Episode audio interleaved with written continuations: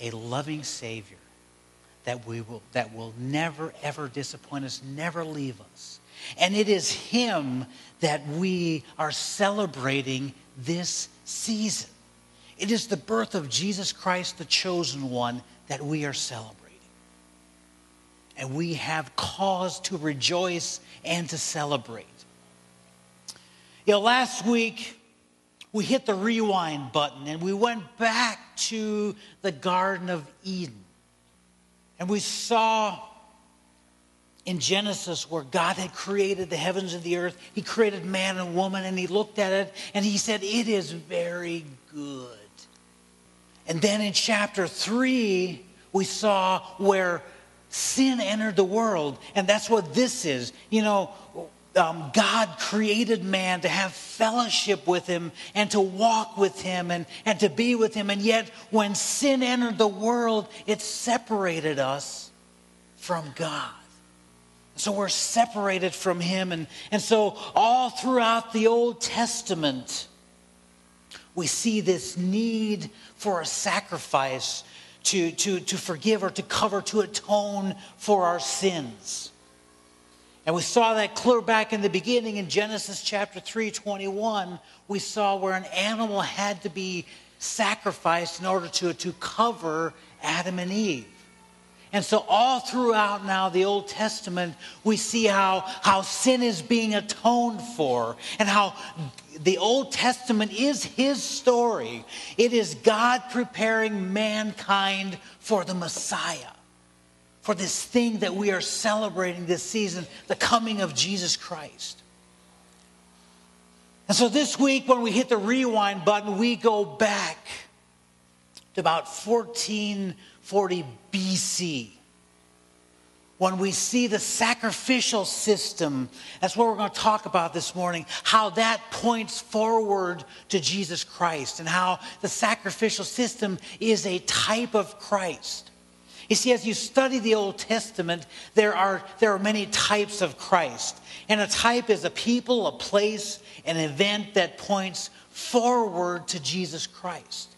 And we'll talk this morning a little bit about the Passover, and that is a, that is a type of Christ. It's a person or thing in the Old Testament which foreshadows Christ. So when we say something is a type of Christ, we're saying that that person in the Old Testament behaved in such a way that points forward to Jesus Christ. And we see that, that the tabernacle that was built that, that, that God commanded the children of Israel to build was a type of Christ. And, and the sacrificial system that, that he implemented was, was a type of Christ. And, and the Passover, to me, is one of the most beautiful types of Christ that we see in, in the Old Testament when the children of Israel came out of Egypt. But we have to understand that Jesus' work on the cross was the fulfillment of the law and the prophets. And we have to understand this in order to, to properly connect the dots as to how Jesus provided atonement through his life, his death, and his resurrection. And for me, when I go back and I, I preach about the sacrificial system and, and, and types of Christ, it gets me out of my comfort zone. But, but, I, but I feel like it is very critical, again, as, as I prayed about and, and thought about this, this Christmas series, that we understand why Christ had to come. We understand that already back in Genesis, that from the beginning of time, God was, was preparing his son for this entrance into the world nearly 2,000 years ago so that he could become, he would be our Savior. And so it's important for us to understand the sacrificial system to appreciate what Christ did on the cross for me, what he did by coming here, being born into this earth. You know, the law of, of Moses was, was really, it was Israel's constitution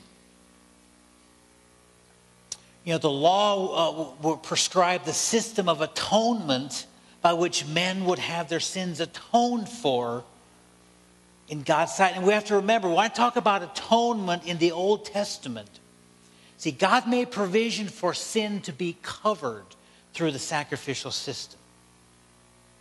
When, when sacrifices were offered, and we'll talk about those, sin was just covered.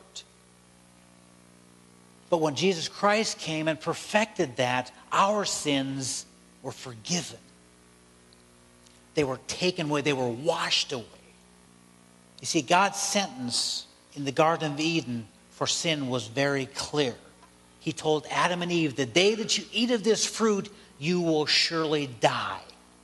So God's sentence for sin is death to the offender. And because we were all born into sin, our sentence as a man, as a human beings, is, is death because we're born into sin.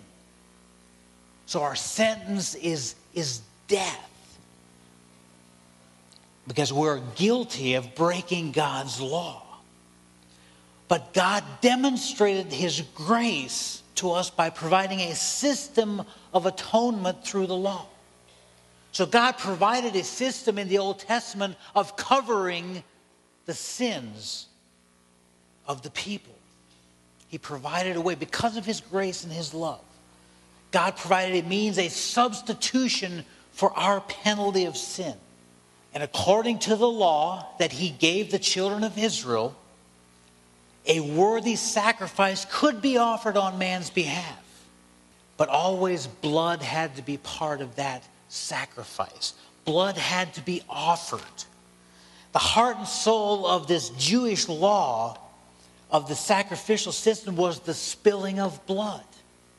And Leviticus chapter 17, verse 11 says, For the life of the creature is in the blood, and I have given to you to make atonement for yourselves on the altar. It is the blood that makes atonement for one's life. So in the Old Testament, blood had to be shed to atone, to cover the sins of the people. But it only covered, it did not take away. But Christ's fulfillment of the sacrificial system produced a thorough cleansing, a removal of sins from us. And the foundation of our understanding Christ's work is it's necessary for us to understand the sacrificial system and the shedding of blood. Because blood sacrifices provided a cleansing for both ceremonial purposes and, and atonement. You see, in the Old Testament, the sacrificial, when in the altar, in, like in, in the Holy of Holies and, and all of their stuff, their, their altars, had to have blood sprinkled on them to purify them. So blood was necessary to purify almost everything. And in Hebrews chapter 9, and turn with me to Hebrews, and we're going to be, we're going to be looking at chapters 9 and 10, a few verses here and there.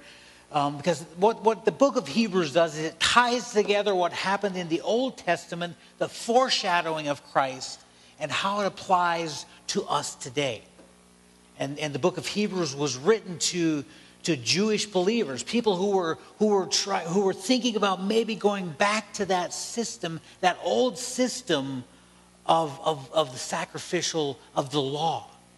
And so the Hebrew writer is, is talking to them about that. And, and in chapter 9, verse 22, it says, In fact, the law required that nearly everything be cleansed with blood. And without the shedding of blood, there was no forgiveness. So, on a daily basis, the sacrificial system was a part of their life. Every day there was a regular offering given. And in, in, in, the book of Exodus, chapter 29, and I'd like for you to write these, we're not going to turn to them, but I'd like for you to write these these scriptures down so you can go back and you can, can look at these verses and do your own study so you can understand this better. But in Exodus chapter 29, verse 38, it says, This is what you are to offer on the altar regularly every day. Two lambs a year old, offer one in the morning and the other at twilight. So every morning and every night, a lamb had to be offered for the sins of the people. Then every sun, every Sabbath day, there was an offering that had to be made. It says in the book of Numbers, chapter 28, verse 9, it says, On the Sabbath day, make an offering of two lambs a year old without defect. And this is very important that lambs that were offered for sacrifice had to be without defect. They had to be completely clean and, and, and okayed to be, to be offered as a sacrifice. And then, additionally, at the beginning of every month, an offering had to be made. In the book of Numbers, again in verse 11, it says, On the first day of the month, present to the Lord burnt offering of two young bulls, one ram and seven male lambs, each a year old, all without defect. And then it goes on in, in, in, in verse 15, it says, Besides the regular offering, with its drink offerings, one male goat is presented to the Lord as a sin offering. So, as you look at this system, there was a continual, almost 24 hour a day offering of animals, offering of lambs for the covering of the sins of the people. And so, many of your priests were really almost in a sense glorified butchers because that's all they ever did was sacrifice animals. But god's justice because god is just you know we talk about god being a loving god but god is also just and there is a penalty for sin but God's grace allowed a substitution so that we didn't have to take on that penalty, but He provided another way for that penalty to be paid. In the Old Testament, that penalty was paid through the offering of animals for sacrifice. But the entire system here was a foreshadowing of Christ's own substitutionary death on the cross. And that's, you know, when we think about, when we think about, Christmas and we think about about Christ being born, about this cute little baby, this cute little baby that was born in a manger came with a very specific mission. That mission was to, to put to, to, to eliminate the sin, to, to bring us in unity with God again. And the way that he had to do that was to die. So he came Jesus Christ came to this earth specifically so he could die, become our perfect sacrifice for the penalty of death that, that was due to us. But the Old Testament system was just a pointing forward, a foreshadowing of what was to come.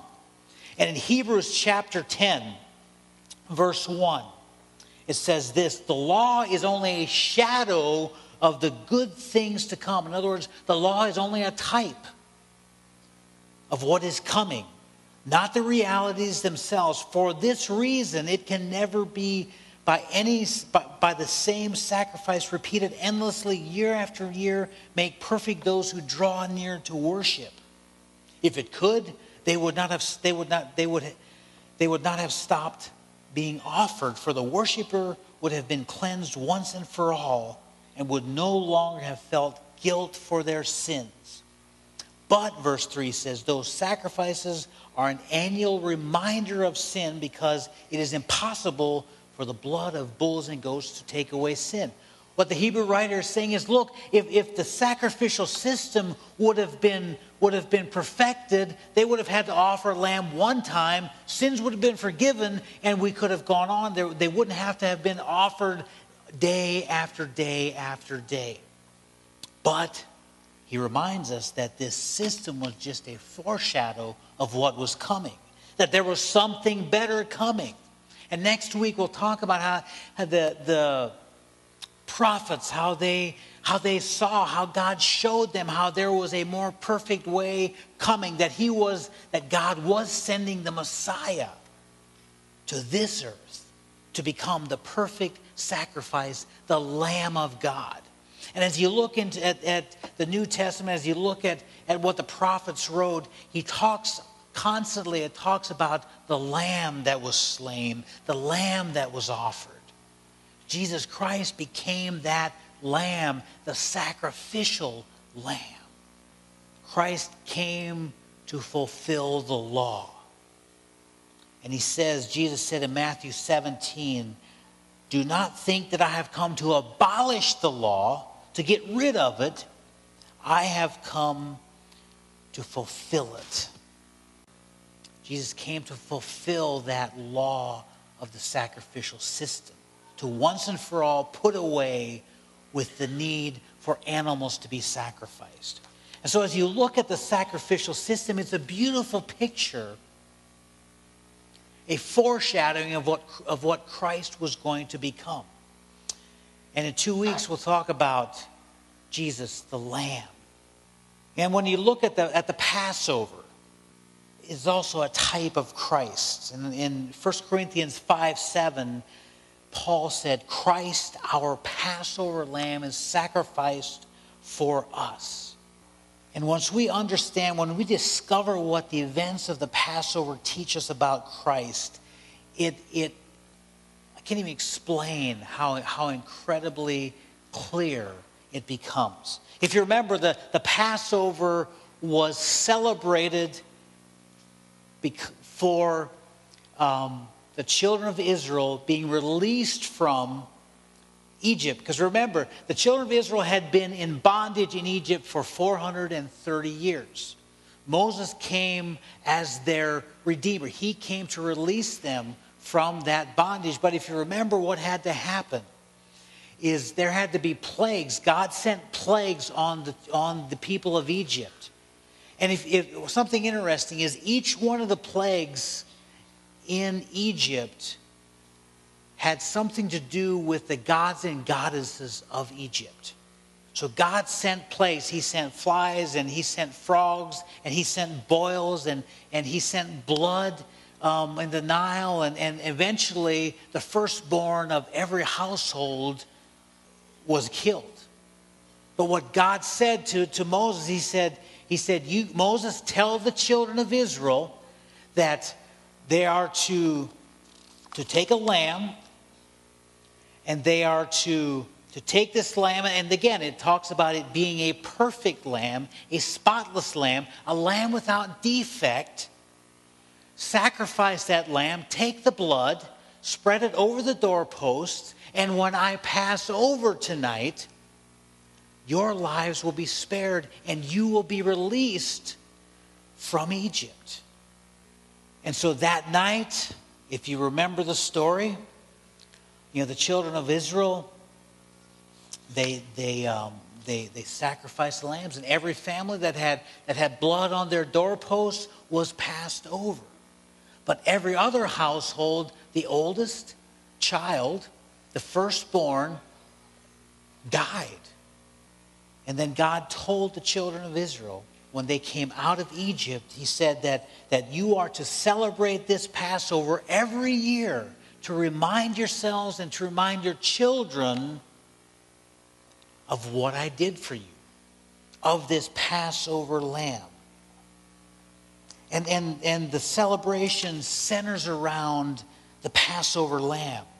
It centers around the, the, the sacrifice of blood that was put on the doorpost and, and, and the, the lamb that, that was slain.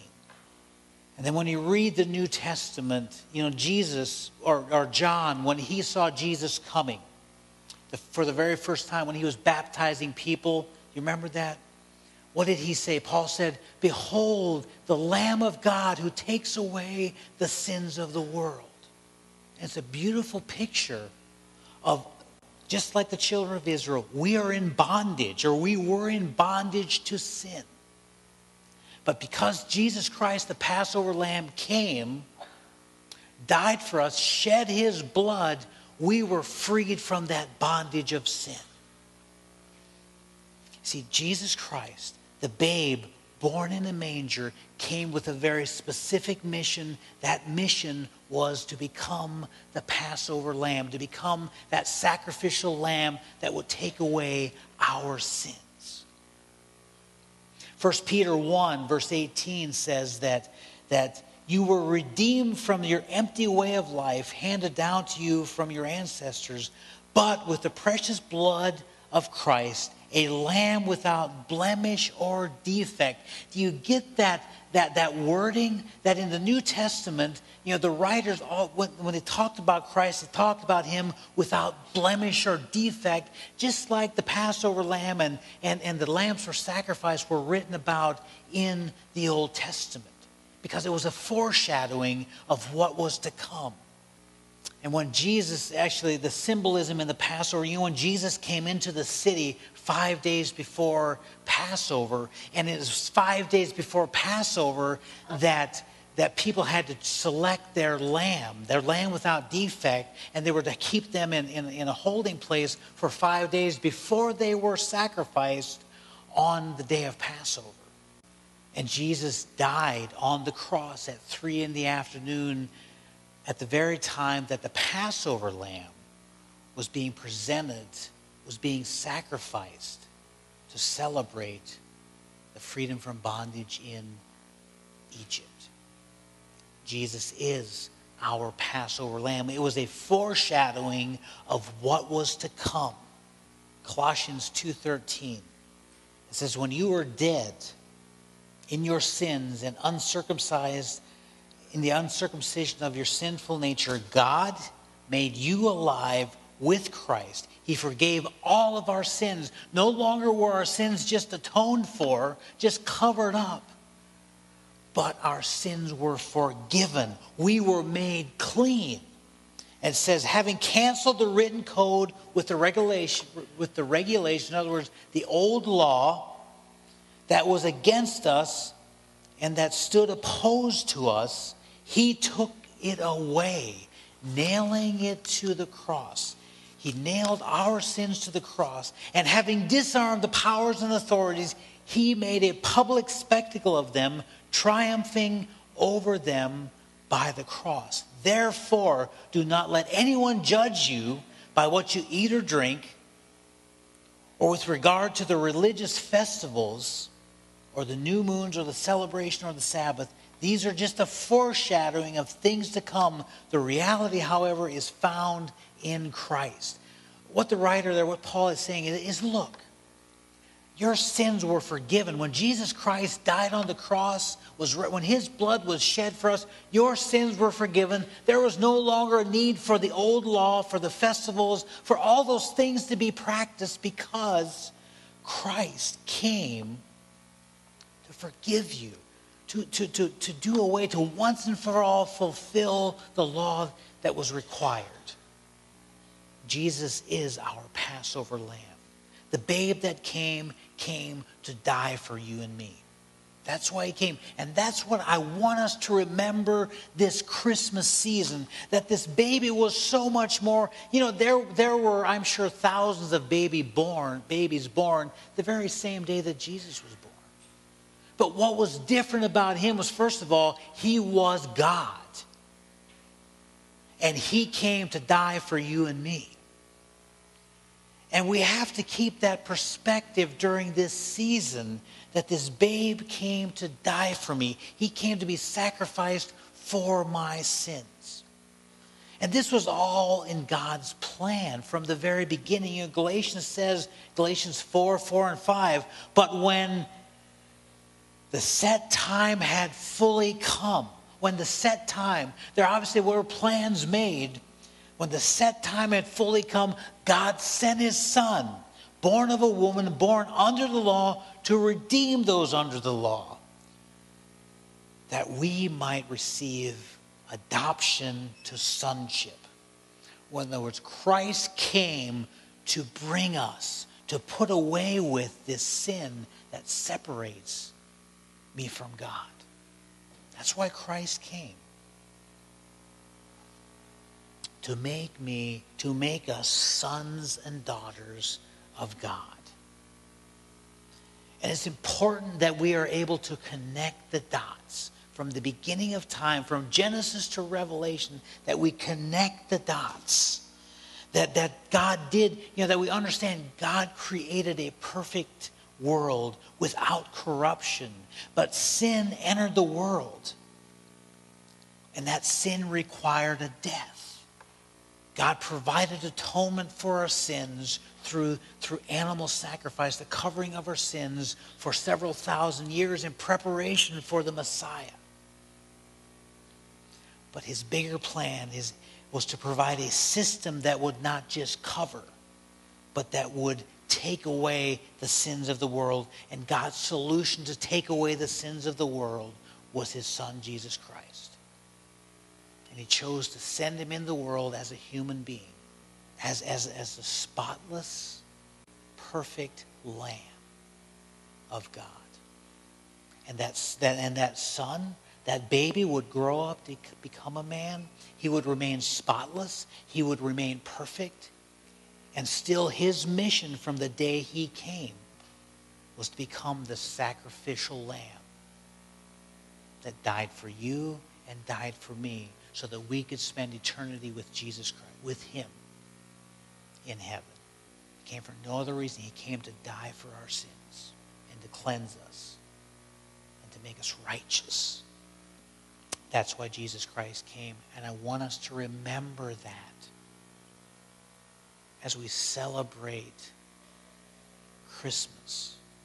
You know, that we don't get so caught up in, in, in the toys and, and in the food and in just all the celebration of it that we forget how precious this gift really was. And that he was the greatest gift that we received. Nothing greater. Jesus really is, as we always, you know, we always say this thing, Jesus is the reason for the season. But let's live that. Let's live that fact. And remember, he really is the reason for the season. He came to die so that we would have life. Father God, Lord, I praise you for the great gift of Jesus.